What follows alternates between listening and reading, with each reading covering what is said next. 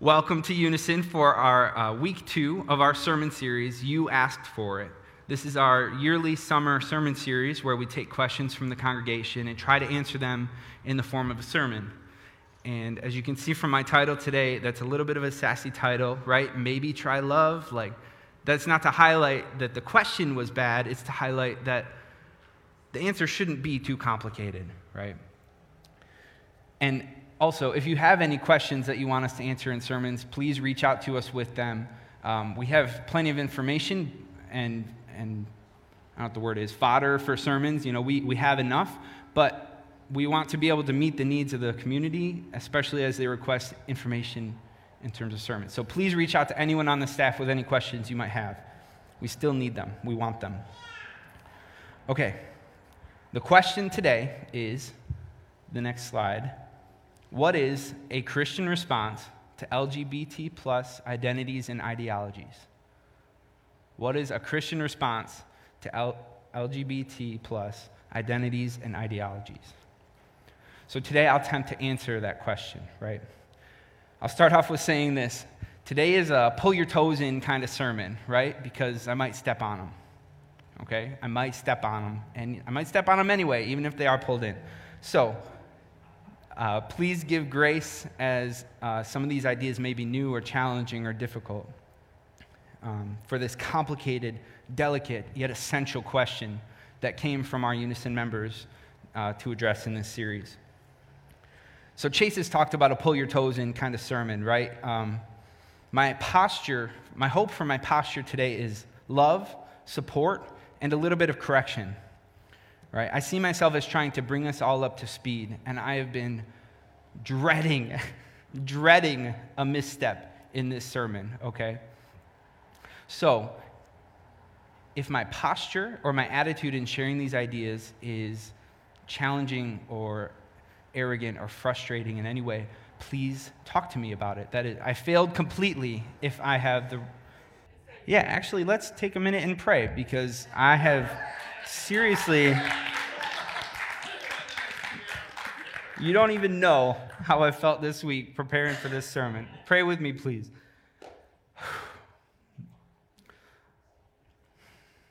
Lord, I speak against any acts that the enemy might bring against this gathering today. I ask that you would be glorified in Jesus' name uh, by the words that are said across these airwaves. Lord, we trust you with all our technology. And uh, we believe that you are bigger and more powerful. So we speak against any attacks of the devil in Jesus' name that uh, your people would hear what you want them to hear today, Lord. In Jesus' name, amen. amen. Okay. I'm going to find my spot for a second. All right, I was, I was saying if the, if the posture of my self today is challenging or frustrating, talk to me. And if the ideas that I share today are challenging, that's okay. All right? So come to me if I've offended you with my posture. Go to the scriptures for yourself if I've offended you with the ideas. And don't forget to bring the Holy Spirit. And if that doesn't work, go for Chase when he gets back. he told me I could say that. So, um, uh, there's no real quick answer to this question, right? The New Testament doesn't address this topic, like this form of this question for our culture. It answers questions about this topic for the Greco Roman and Jewish cultures that Jesus came into, and Paul and the other New Testament writers were writing and speaking to.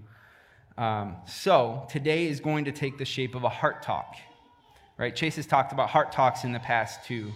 It's, it's not to say that what I'm saying isn't biblical or isn't uh, in, in, in line with the truth of the, the way Scripture moves, but there's no one Scripture behind what I'll say today.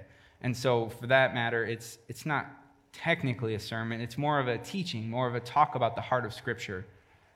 Um, so, hear that, please. I want to stress one last thing, right? This is a response to LGBT plus identities, and ideologies.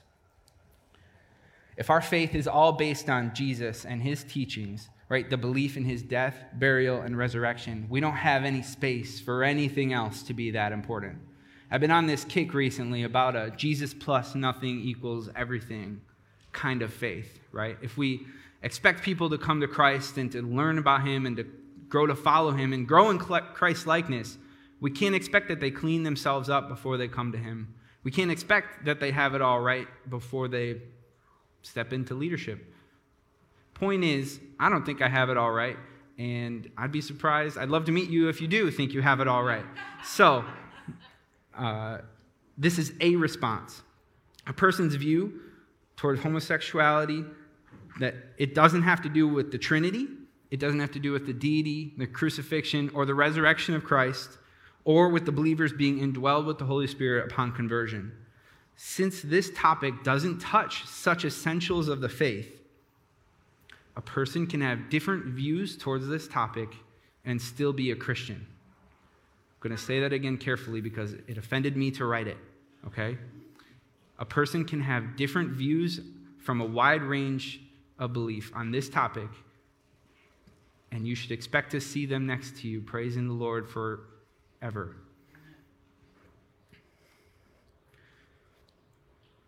I think I can't proceed without sharing a little graphic for making sense of possible Christian responses and postures about LGBT plus experiences and identities. Okay? I'll talk about each of the far ends of the spectrum first, but there's an arrow and lines in between them because this is a spectrum. Okay? Anyone, you can have beliefs that line up with different elements of each of the points. And it's the, uh, the next slide. So on the one side here, we have side A. Hopefully, those words are big enough to read. Side A says affirming, right? The, so this is a, a side A response to LGBT identities, ideologies, experiences. They would say, love is love is love, right? It should be celebrated in without reservation in all ways, no matter what, because that glorifies God, right? So there's Christians out there who think that, and they're Christians. On the other side here, the other extreme is side X. Okay? This X's out the experience. This would uh, further the, or it would promote the sentence like that one that says, God doesn't make gay people, right? That the very feeling itself is sinful and you should ask God to take it away or whatever other solution we come for with it. Those are the two extreme views. And today I'll be arguing for this middle one, side B, right? So this is the compromise. It says same sex attraction and orientation cannot be sinful.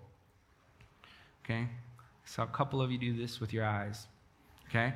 So that's my point today is I want to bring us all to this and I want to say side B is the best one. And I've been very careful and diligent in trying to decide what to think about this, okay? So B holds that all Christians are called to a traditional biblical sexual ethic. Traditional biblical sexual ethic. If you were here last week for Pastor Chase's sermon, we were talking about uh, a redeemed vision for Christian morality around sex as it relates to sexual experiences in our lives. And this, this came up. A traditional biblical sexual ethic says that uh, sex is for marriage, and then we get into the definition of marriage from there. This isn't a, uh, about making cases for deep theology, right? This is about our individual responses or our collective responses to an experience that some Christians have, that some people have, about something like 3 to 10% of people in the world have this, and it feels like it's part of who they are. It feels like God made them this way. And whatever we come to say about what God makes and whatever we come to say about our conclusions, I'm getting a little bit of feedback here. Worse. Whatever we come to say about, uh, about God's will or God's intention in this, it's an experience that some people have. And some of those people want to follow Christ. So we need to think about this carefully. All Christians are expected to figure out how to live and love and follow Christ in light of their personality, in light of their past, in light of what God has redeemed them from and what He's redeemed them to. And for LGBT plus Christians, they don't have to hate their desires, right? To take side B, they don't have to take what feels like part of them and hate it. on the basis of it being sinful. Okay, so we'll get into this a little more as we move on. But like all Christians, they are not to commit sins and should desire to become more like Christ, however that looks for them, right? If you hear nothing else today, I've already said it. I think side B is the right one. I don't see the biblical case for side A being convincing and true. And I'm really sick of Christians thinking that side X is the way to go. There are so many people who hate Jesus because of that extreme perspective, the side X perspective. And honestly, I think it's toxic to our witness, and we need to put that way, think, way of thinking through the gauntlet of New Testament theology, through the teaching of Christ, and through the instructions of the apostles, and through the whole Bible in general. Yes, on one level, we're all born into a sin nature that has fallen from God's original intended purposes right? But the very existence of any one person cannot be an abomination to God. The existence of a person cannot be an abomination to the God who loves, the God who sent his son, the God who came as a man, died on a cross, a political, you know, execution style death. That God wants to have a relationship with all people. And nobody ever had to clean themselves up before coming to him right? So I can't imagine how painful it must be to hear messages of rejection and condemnation over something that feels like it's genuinely a part of your being. Um, I debated on whether to share this story, and I won't give too many details, but um, when I was towards the end of high school, getting toward the start of college, um, my family would pick up, my mom used to do daycare, and my family would pick up some people to bring them to church, and um, long story short, one of the people that uh, she was like 12, and I saw her like a little sister. And um, my growing up church had a very strong side X view, right? Where, you know, you need to, you need to put your desires at the foot of the cross and let God take them from you, right? That was, that was the posture. And I just remember hearing a sermon, sitting there, and her eyes just were like, what? Who I am isn't accepted here. And I I'd be far from church if I were her too. I would. Um, this, I, I know I said that many different views are possible about this question, but I think the center of what Side X stands for is hateful and unchristian. I'll get to exceptions. I'll get to exceptions. Uh, I talked with Candace this week, and she brought a really clear thing to mind that I'll, I'll get to today. Um, but our posture towards LGBT plus people uh, is part of the reason we have such a, a, bad reputation in this day and age in our culture. Um, and here it is what I was talking to talking about can, talking about with Candace it's the ex gay movement, right? So maybe you're thinking of this exception where, wait, well, what does the ex gay movement mean for this? So the posture of a whole generation of Christians towards people with LGBT plus experiences, attractions, inclinations was this give it to God, find Jesus, and He'll redeem your desires. He'll redeem you and make you not. He'll, he'll change your orientation, right? So they thought that that was the way God changed people's lives. And I recognize that God can do anything. And in fact, He's done some powerful things for people who were part of this movement.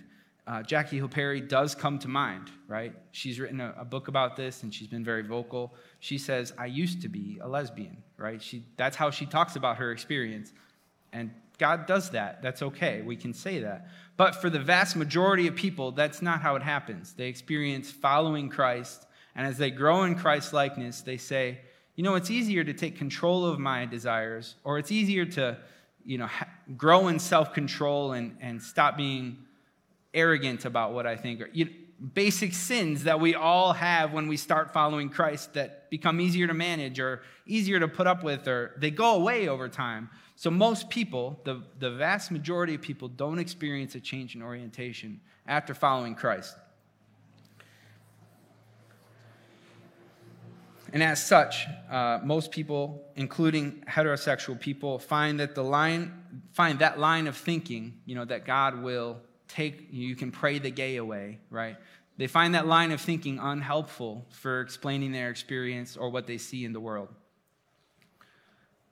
Again, God does what God wants. I'm not here to tell you God has never done such a thing, or I'm just saying there is no clear indication in Scripture that God would do a thing like that. There's no clear indication that every person who comes to him would have a redemption of their orientation. Right? My whole point today is to say that orientation cannot be sinful. Okay? It's a posture, it's a it's an inclination, it's something about you, like your favorite color or your favorite uh, restaurants, you know, your favorite fries from a fast food restaurant, right? I don't think you can make any case from Scripture that God would deem any inclination or orientation as sinful, except for maybe like thinking Chick fil A fries aren't the best, okay? I think you have to think that if you're a Christian, right? They're really good. Anyway, uh, sorry, that was a joke. I'm getting lost here. So, the question wasn't about arguing among these sides, so I won't go into any more details about the positions that I have than I have so far. Uh, so come with me to side B and at least just come with me for the remainder of our time together and see what you think, okay? There's mountains of responsible research representing these views, and I can show it to you or give it to you if you uh, want to see. The, the biggest name about this is, is a guy named Preston Sprinkle. Okay, he's a New Testament scholar and he's got a very specific name, and he has spent seven, eight years diving into this, trying to redeem our view as Christians towards people with LGBT plus identities, experiences, and the ideologies surrounding them. There's, please ask me about this. I love this guy. He's the best. Um,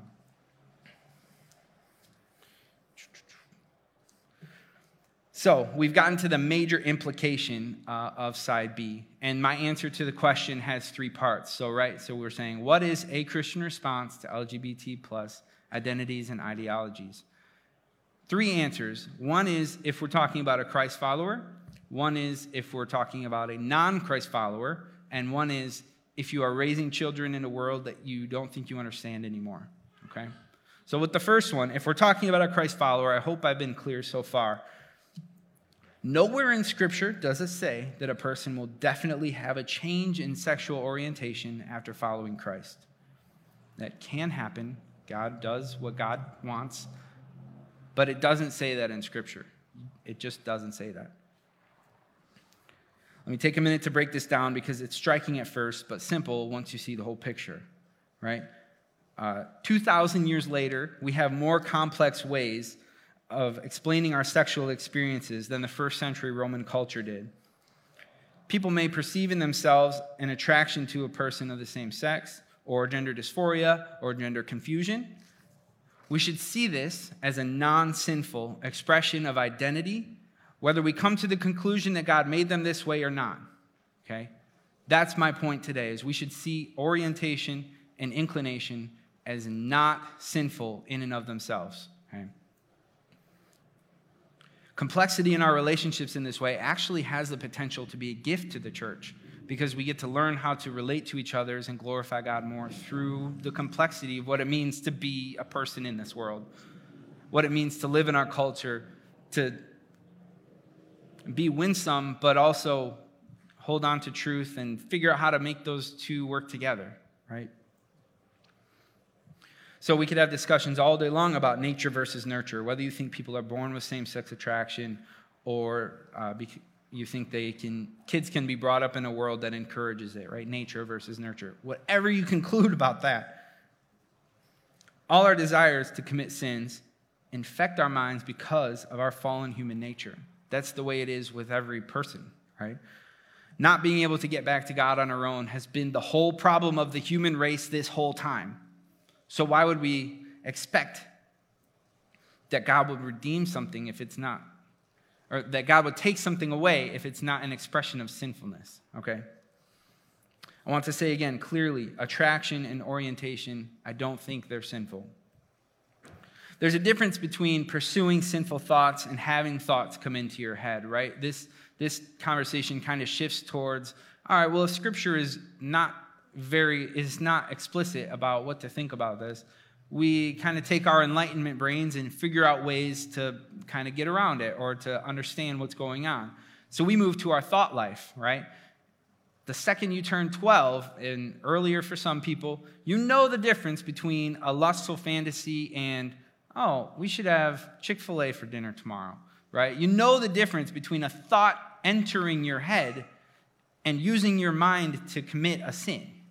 You know the difference, right? This is what I'm trying to say is that homosexual, or uh, take that word back, LGBT plus experiences and identities, inclinations, and attractions are intruding thoughts. They're, they're something about you, again, like your favorite color, right? As opposed to using your brain to commit sins. You can you can have these sort of things come into your mind, and then you can use your brain to commit sins in that way, but that's a different thing, right? That's committing a sin. This is something coming into your mind. The wording in Scripture seems to hold that Christ likeness looks like giving up selfish and sinful ways of thinking and sinful behaviors. Look for yourself. The passages are Romans 1, verses 18 through 32, 1 Corinthians 6, 9 through 11, and 1 Timothy 1, verse 10. Those are the passages that talk the most about this topic, right? So ultimately, I'm hardly a worthy authority, but it seems to me that a person with same sex attraction who follows Jesus should be encouraged to draw their ultimate identity from Christ and not from anything else. I think of Romans 12, verses 1 and 2, and I'll actually read that for us. It's not on a slide, but I'll read that for us. Part of the movement of Scripture is to say that our sinful, our, our fleshly self, the sins are, are removed and the mind is redeemed, right? So this verse says, Therefore, I urge you, brothers and sisters, in view of God's mercy, to offer your bodies as a living sacrifice, holy and pleasing to God. This is your true and proper worship. Every Christian, right? Do not conform to the pattern of this world, but be transformed by the renewing of your mind then you will be able to test and approve what God's will is, his good, pleasing, and perfect will. So the renewing of your mind includes uh, not giving in to temptations of pride or of arrogance or of avarice or of other sins that we know we commit, right? But these other things, your favorite color, your orientation, what kind of car you want to drive, why would we expect God to change such a thing if it's not committing a sin, right? I'm trying to say this over and over and over again so you come away thinking Ben's not just sharing his ideas, he's sharing what it looks like Scripture is actually saying, right? No matter what our inner life looks like, Christ deserves to be on the throne of our hearts. Anything else is idolatry. And in this way, I'm speaking to every person who hears my voice today. Put Jesus on the throne of your life and let the chips fall where they may. No matter who you are, where you've come from, what you've done, who you're attracted to, submit yourself to the Lordship of Christ and let Him direct you in the ways to obey Him, in the ways to become more like Him, in the ways to take this little light of mine and shine it back on Christ for the people in our culture who are lost, who think, oh, you, uh, you hate me because of my existence.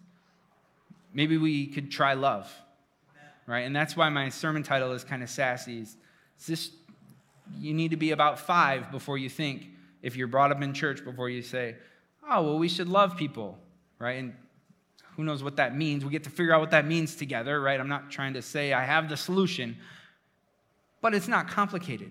This doesn't change just because of who the other person is, just because the other person is an alcoholic or is, you know, lost in a casino for 24 hours, gambling away their last four paychecks. You, you still love that person. You still find out how you can be helpful in a, in a redemptive way. And you submit that to Christ and you say, God, help this person, right? Because God can only do that. I'm getting off topic here. So there's no doubt in my mind, right? If we're talking about a Christian, a Christ follower, I'm going back to that Jesus plus nothing. If our faith is Jesus plus nothing, then why would we expect a non sinful expression of identity in a Christian to change when they become a Christian? We wouldn't. Orientation and inclination and these intruding thoughts, we might describe them as a sinful or a sinful, right? Something that doesn't have to do with righteousness or sin. This Christian life is one of obedience to God and submission to the Lordship of Christ. And so, if someone comes into our lives, into our church, into our families, and has expresses these forms of their identity, uh, love them, share food with them, uh, say hi to them when you pass. Right? Do do the things you might do to the people sitting next to you who sinned this morning too, who sinned last night too, who sinned like me, who sinned probably you know since I've been up here. Right? Uh, your sin doesn't govern your relationship. God built us for relational connections, and you know, you need to have that connection before it's even ready to be brought up. Okay. Second, okay, so that was our response if a person is a Christ follower who's expressing this type of identity. Now, if we're talking about non followers of Christ, this is where it's just, it's plain and simple, okay? A possible Christian response to LGBT plus identities among non Christians looks no different than it should with, any, with regard to any person who wants nothing to do with God. I propose not holding someone to a higher standard than, them, than they hold themselves, or who never even asked you to hold them to that standard. Expect that that person knows more about themselves than you do, no matter what they are living like, or whoever they're with, or anything about them. Expect that they know themselves better than you do and respect that God knows them better than that. Okay? It should never really be thrown in their face, though. You know, I mentioned this once, but basic winsomeness is the way to take this little light of mine and shine it on the cross of Christ. We point people onto Him. That's our job, not to be a gate between people and Jesus, but to be a flashlight shining back on the cross. So, the heart of New Testament ethics of neighbor love hospitality, and self sacrificial regard for the oppressed leads me to think that God wants us to love people who are put down, love people who are lost, love people who He loves. And this is where Scripture comes back into our minds a little more, right? Um, the people who we interact with won't hear any truth, any of the truth of, of God, unless the Holy Spirit convicts their hearts and speaks to them in a way right? You remember that. Maybe you remember that, maybe you don't. I was pretty young when I get, first gave my life to Christ, so I don't remember that conviction moment. But I've had those types of moments in my life, and I've heard about them from other people. People don't hear God unless the Holy Spirit convicts their hearts, but they won't be listening at all if we do something like, I don't know, oppose basic human rights for a whole section of our population, or if we hold that their existence is an abomination to God, right? That might work for about 2% of the population. God does what God wants, but the vast majority should be built on love, understanding, and growth in discipleship. Okay, growth in discipleship. I'm not even talking about the recent Supreme Court rulings either, right? I'm thinking of my opinion and view towards healthcare protections, uh, or conversion therapy when I was first growing up, right? I supported the, what did I support? Making it illegal for people to uh, be married. That's too complex. I'm not diving into all that today. There's so much going on there. Point is, I had thoughts that were not Christ like, and we probably do too, okay? You might be familiar with uh, the song Graves into Gardens, okay? So this song it declares that God is the one who turns dead things into living things, right? He turns graves into gardens. He turns bones into armies. That's God's job, right? God makes things alive. Our job, he gave us a job, is to make our enemies into our neighbors. To make our enemies into our neighbors, right? We are to love our enemies and we're to love our neighbor as ourselves. So we take our enemies, people who we think might be our enemies, and we love them when we make them our neighbors and we invite them over for cookouts or something, you know, whatever neighbors do, okay? so, yeah, I've been in an apartment for a while, so My neighbors, you know, we kind of keep to ourselves, right? You know, it's, it's a different sort of thing. But the point is, you make your enemies into neighbors, okay? Uh, look with me at our next verse for today. It should be Luke 10. Yeah, 25 through 29, right. So we'll read that together. I'll just read it up there. On one occasion, an expert in the law stood up to test Jesus. Teacher, he asked, What must I do to inherit eternal life? What is written in the law? Jesus replied. How do you read it? The man answered, Love the Lord your God with all your heart and with all your soul and with all your mind and with all your body. Strength and with all your mind. And love your neighbor as yourself. You have answered correctly, Jesus replied. Do this and you will live. But the man wanted to justify himself, so he asked Jesus, Who is my neighbor? And if you've been in church for five seconds, you know that this prompts the story of the Good Samaritan, where the person who, the, the Jewish people who would have listened and read this book first, would have thought that that person is the enemy of God. And yet, a priest and a Levite passed by a person who needed help, and a Samaritan stopped and helped him and paid for their hospital visit someone who we think we should hate, did something obedient to God. And that's where, you know, this guy gets it. This guy, you know, Jesus really stuck it to him, right? That's what we think about. So we take this teaching and we apply it to our lives in all kinds of different ways. And one of the ways will be, like I said, turn your enemies into neighbors. There's another uh, passage that I want to read today. It's Matthew chapter 5, verses 43 through 48. This is in the Sermon on the Mount, right? The central teaching of Jesus uh, for, his, for his ethics of the kingdom of God. And we'll read it together. You have heard that it was said, Love your neighbor and hate your enemy. But I tell you, love your enemies and pray for those who persecute you, that you may be children of your Father in heaven. He causes the sun to rise on the evil and the good, and sends rain on the righteous and the unrighteous. If you love those who love you, what reward do you get? Are not even the tax collectors doing that? And if you greet only your own people, what are you doing more than others? Do not even pagans do that? Be perfect, therefore, as your heavenly Father is perfect. These examples of the tax collector and the pagan, those are the people that the Jewish people were supposed to hate. Right? They're the ones who were the furthest from God or who, who disobeyed God by uh, worshiping idols, or the ones who lined their own pockets with Rome's uh, tax like tax laws, right? They were allowed to just take as much money from their neighbors as they wanted. So if you're a Jewish person hearing this story, the tax collector and the pagan, those are your enemies. But Jesus says to love them, and we get to figure out what that looks like, of course. There's never been a more clear enemy to the theologically conservative American Christian than someone who would call themselves lesbian, gay, bisexual, trans, genderqueer, questioning, intersex, asexual, and on. Okay, I don't say the list like that to say something about how long the list is. The point is that there are a vast number of experiences in this world. And Jesus wants us to love people who have those experiences and love people who don't have those experiences, right? We've gotten it so backwards that we would condemn someone as an abomination for their very existence.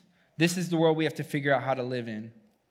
There's a man named Scot McKnight who's a Christian. He's a prominent New Testament scholar. And he talks about this command a little bit in a book that he wrote on the Sermon on the Mount. I find it necessary to quote him here, and we have it. It's a little small, so I'll read it out. I was going to read it anyway. Okay, Scot McKnight says this Enemy love is not a magic formula. It's not a trick, it's a posture towards every human being we meet. I want to pause there because our winsomeness, our witness, the, the reason we talk to people isn't just so that they come to the light of Christ. Yes, oh, oh my goodness, we want them to come to the light of Christ. But we just love them because Jesus said to love them. He didn't say it's a magic formula that if you love this person, then eventually they'll come to Christ we've kind of seen that as a pattern to be true, but God's not giving us a formula here. It's not a magic trick, okay? This is a posture towards every human being we meet. We are challenged in this passage, Matthew 5 through 7, especially 43, verse 43 through 40, 48.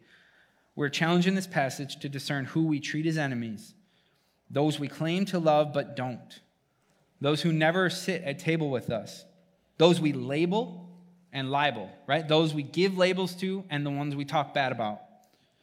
We're to take those people and convert enemies into neighbors by simply extending love to them.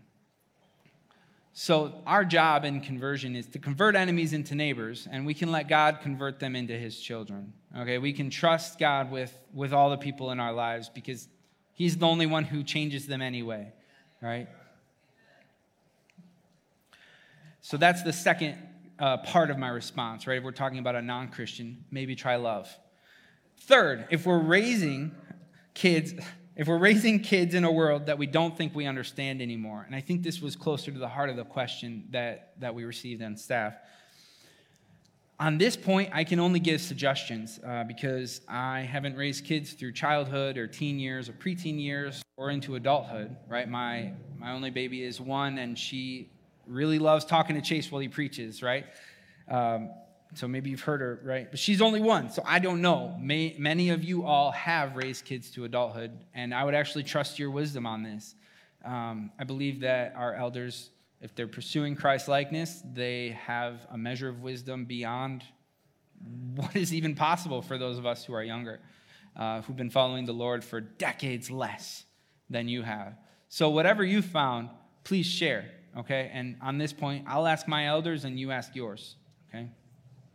But I believe it is enough to say this whatever comes your way in life, whether it is someone who is a Christian that looks very different than what you would picture as qualifying as a Christian, or if sex ed is getting earlier and more complicated in schools, or if preteens are trying out different methods of expression, or if your adult child comes to you and says, Hey, I've been keeping a secret from you,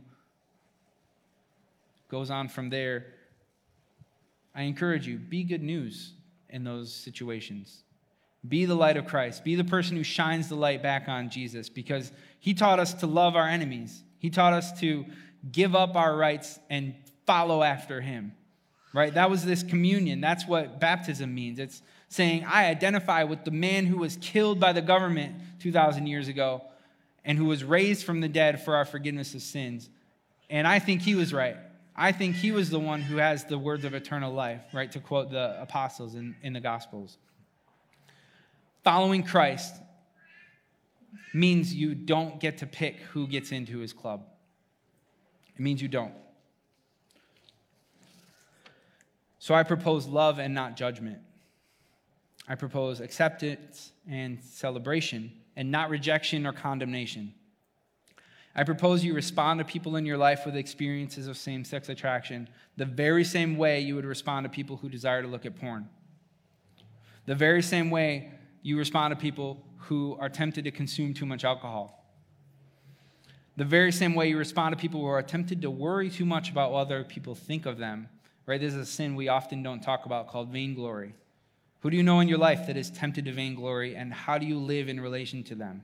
It doesn't really come up that much unless you have the closeness of relationship to address it or the, the influence of a parent or the influence of a spiritual parent and discipleship relationships to be able to talk about such a thing. You can remain confident of truth, but with the love and understanding and recognizing that if that invitation wasn't extended to you to talk about a thing, uh, that's maybe not what love looks like in this situation.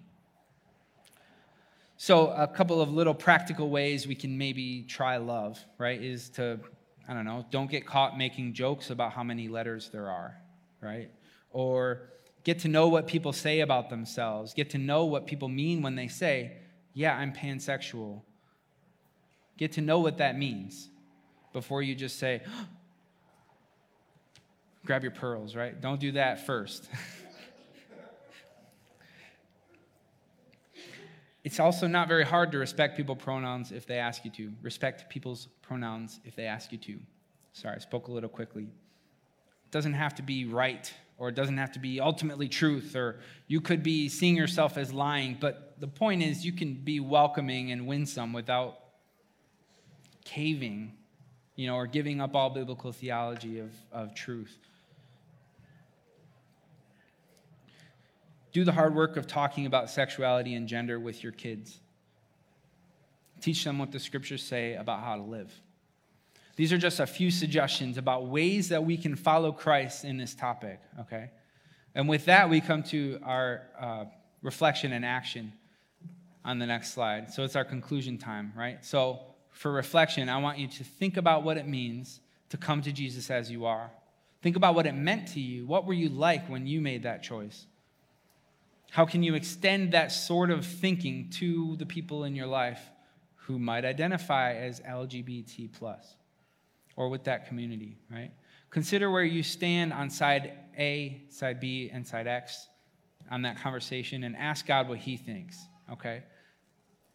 Again, I'm saying that I, I'm making the case for side B, and I recognize that there are Christians all along that spectrum, okay?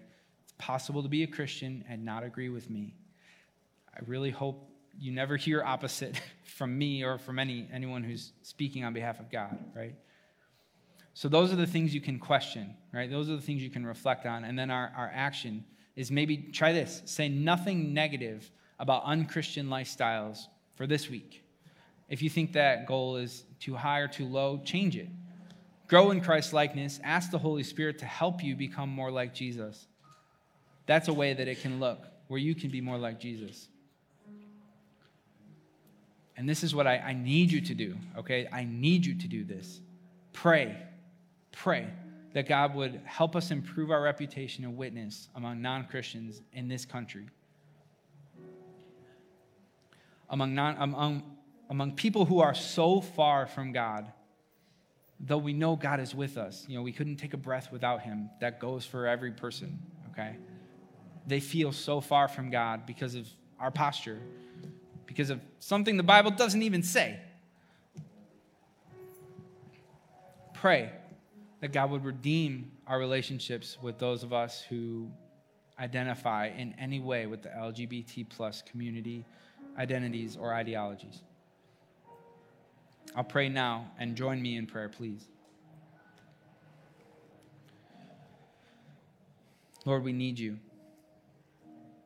Lord, we're thankful for your word, and we're thankful for when it's uh, clear and in, easy for us to understand. And we thank you that we can, you gave us the complexity to be able to understand it and try to understand what it means when it's not easy to understand, when it doesn't come quickly, or when we have a new situation to apply it to. But I ask that you would take our hearts, make them more like you. Guide us by your Holy Spirit into deeper community together. Guide us by your Holy Spirit into vivid witness of what you've done in our lives.